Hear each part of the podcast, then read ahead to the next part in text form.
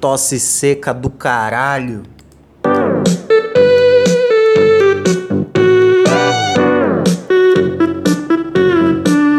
E aí, beleza?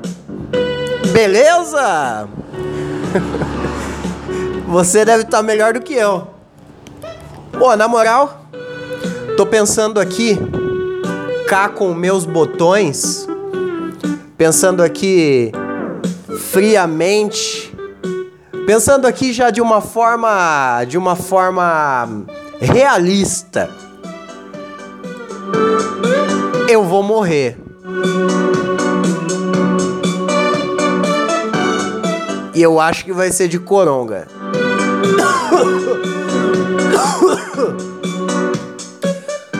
Ó, quarto dia? Quarto dia de quarentena? Uh, deixa eu me, me acertar aqui cronologicamente. Quarto dia de quarentena.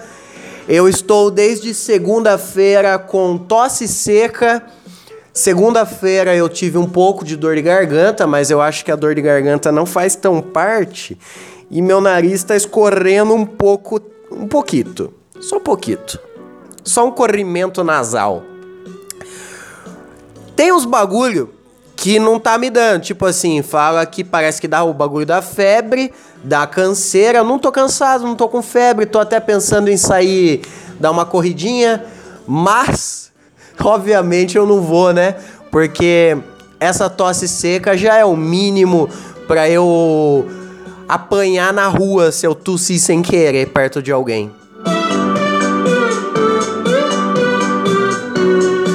Mas estou conformado, estou conformado. Estou tão conformado que hoje veremos o que? Preço de caixão. Acabei de abrir aqui no Google, Google, Google, preço de caixão. Vamos ver aqui, ó. Qual é o preço do caixão? Eu quero saber valor de, de caixão. Quero entrar aqui no rolê e ver. Opa, calma aí, calma aí. Cremação de corpo, preço, é, crematório 24 horas. Não, não é isso que eu quero. Qual o preço de um funeral? Vamos ver qual o preço de um funeral. Eu meio que sei mais ou menos. Por que, que eu tô entrando em várias abas nada a ver aqui? Por que, que você tá fazendo isso comigo? Tá entrando nos bagulho que eu não queria estar tá entrando.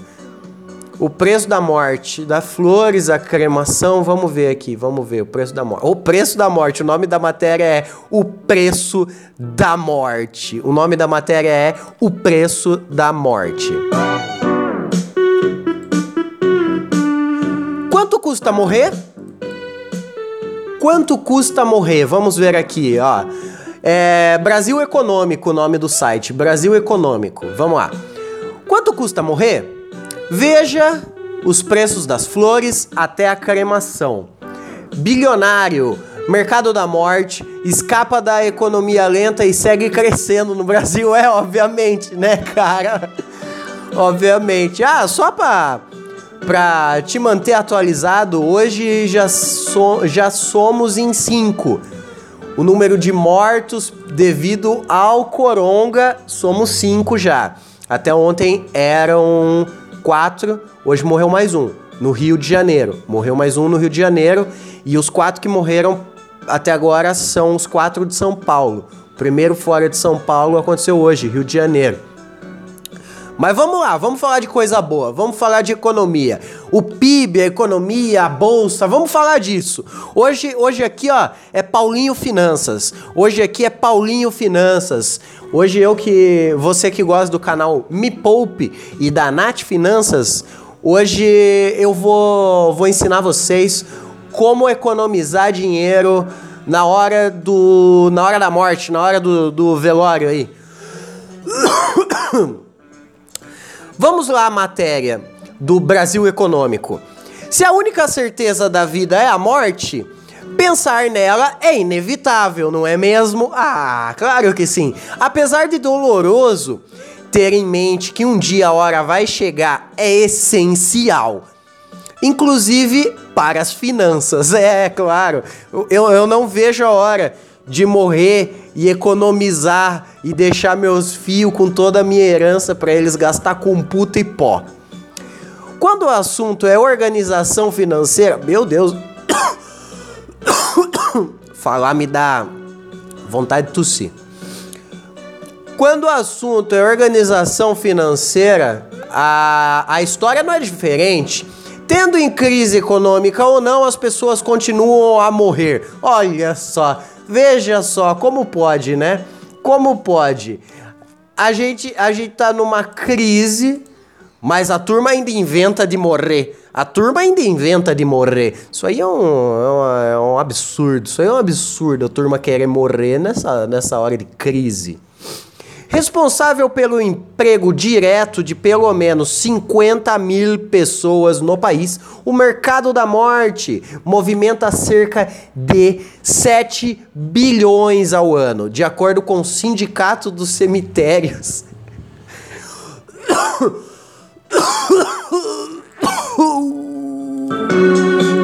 Meu Deus, meu Deus, meu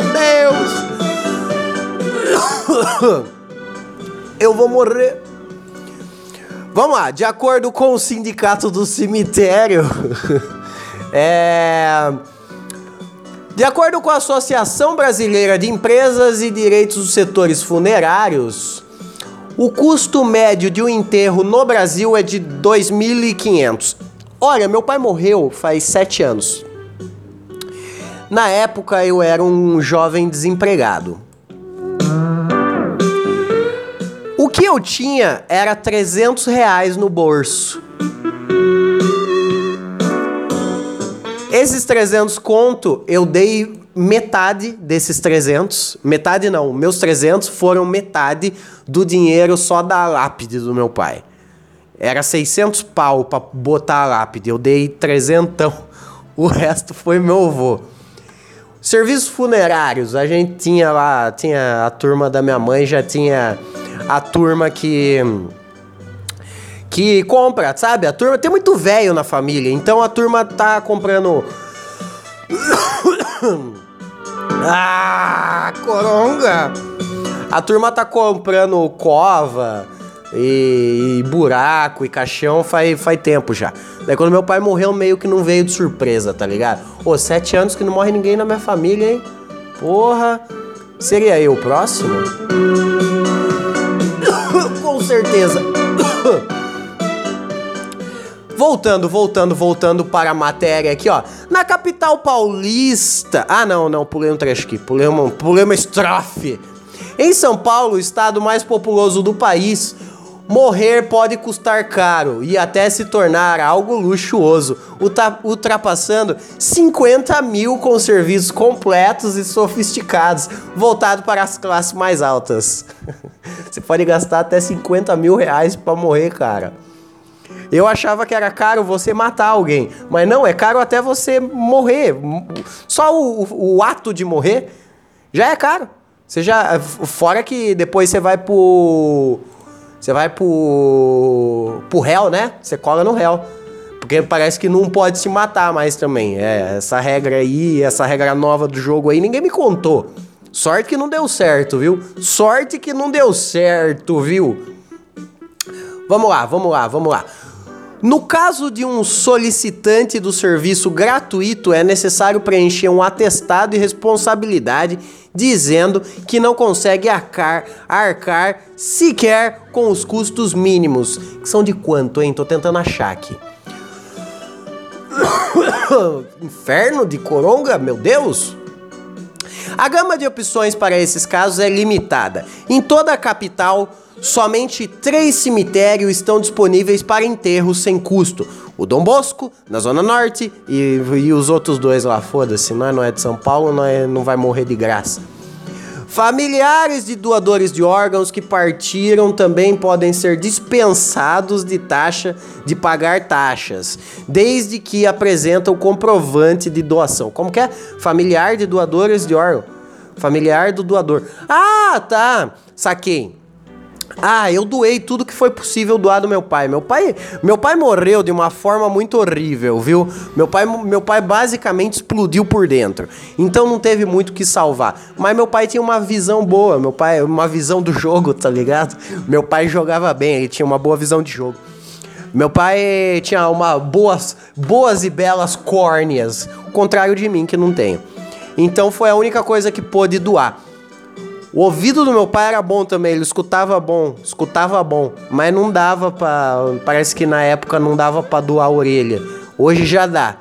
Hoje se você tá com alargador fedido, você já pode catar sua orelha, jogar no, no mato e botar uma outra aí de alguém que esteja doando orelhas. O subsídio inclui caixão, velório, transporte do corpo e sepultamento. Caso a opção seja por realizar o sepultamento em cemitério particular ou por cremação, a gratuidade será parcial. Qualquer outro gasto além do que é oferecido pelo serviço gratuito de custos normal, sendo cobrada a diferença. Mesmo após o fim da vida, as preocupações financeiras seguem, não é mesmo? Caixão, sepultamento, velório, flores e por aí vai. Na cidade de São Paulo, o funeral completo básico não sai por menos de R$ 744,21. Olha, é caro mesmo morrer, viu? É caro mesmo. Eu lembro que no, no velório do meu pai, o velório do meu pai tinha, tinha muita, muita coroa de flor. Meu pai tinha muitos amigos e os amigos dele gostavam muito do meu pai. Essa turma aí, o contrário dos meus, contrário dos meus que estou aqui em quarentena sozinho, queria um amigo aqui comigo. Queria um amigo aqui comigo. Afinal, amigo é para essas horas. Amigo é para essas horas. O, o funeral do meu pai tinha, tinha um monte de coroa de flor. A turma curtia ele. E esse bagulho da coroa de flor é caro, maluco. É caro, maluco. Então é caro, né? Morrer, morrer nós já tá ligado que é caro. Calma, calma aí, tem mais um pedaço da matéria aqui. Tem mais um trecho. Tem mais. Ah, como que é? Perdem, queridos do capital. Familiares que perderam entes queridos na capital paulista, por exemplo, precisam pagar três anos após o enterro a taxa de exumação, voltada para a retirada dos restos mortais. Puta, mano, é caro, é cerca de 85 reais a, a, a, a, a mais de 500. Eu não entendi. Ó, é caro morrer, velho. Resumindo, é caro morrer. Parece que no, no top morte aqui, o rolê mais caro é ser cremado. Tem, ó, mano, tô vendo aqui, ó, tem uns bagulho aqui que os caras servem bombom, tá ligado? Nossa, zoado. Tem aqui em Sorocaba o famoso Ocel. E agora abriram uma Ocel que. Inferno! Abriram uma Ocel que é tipo Ocel de rico, tá ligado? Bagulho de luxo. Cai pétalas de rosa todo o tempo em cima do caixão em cima da turma.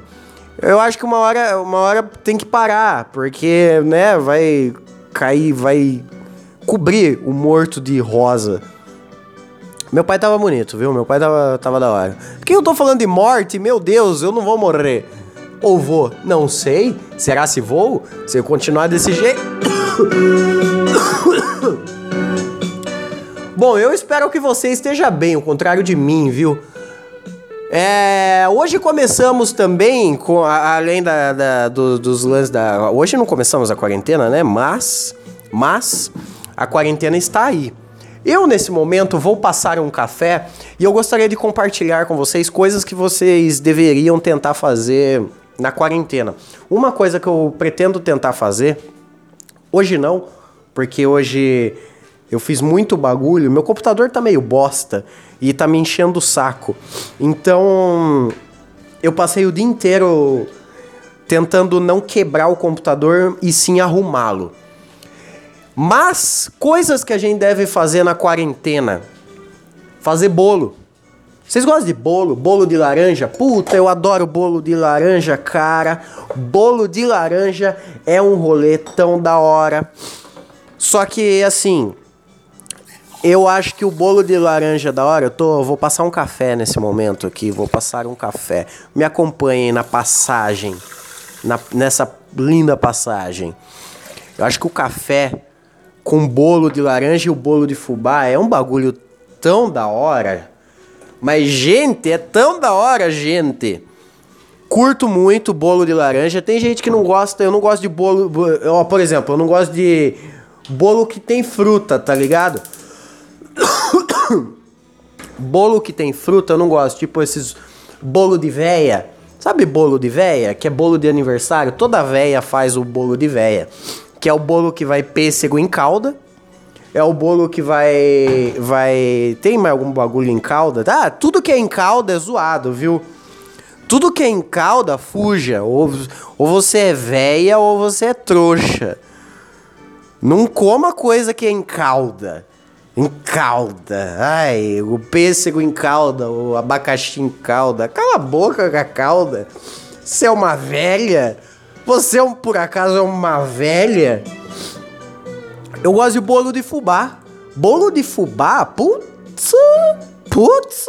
O bolo de fubá é uma parada muito, mas muito da hora. Só que dá para ser estragado. Como dá para ser estragado? Tem gente que mete cravo no meio, tá ligado? Vocês já viram essa turma que mete cravo dentro do bolo de fubá? Mano, vocês estão completamente equivocados na, nas ideias de vocês. Não se coloca cravo no beijinho. Nossa, tem gente que põe cravo no beijinho. Vocês já viram? No topo do beijinho. Ai, não, mas é só tirar. Então por que você põe se eu vou ter que tirar? Por que você põe? Não é para comer, é pra tirar. Mas por que põe se não é para comer, é pra tirar? Não bota essa bosta aí no, no, no, beijinho e nem no bolo de fubá. Eu já vi bolo de fubá. E ó, vou caguetar. Minha mãe. Minha mãe é uma ótima cozinheira. Ela faz coisas maravilhosas serem comidas. Não estou falando sobre mim. Estou falando sobre os alimentos dela.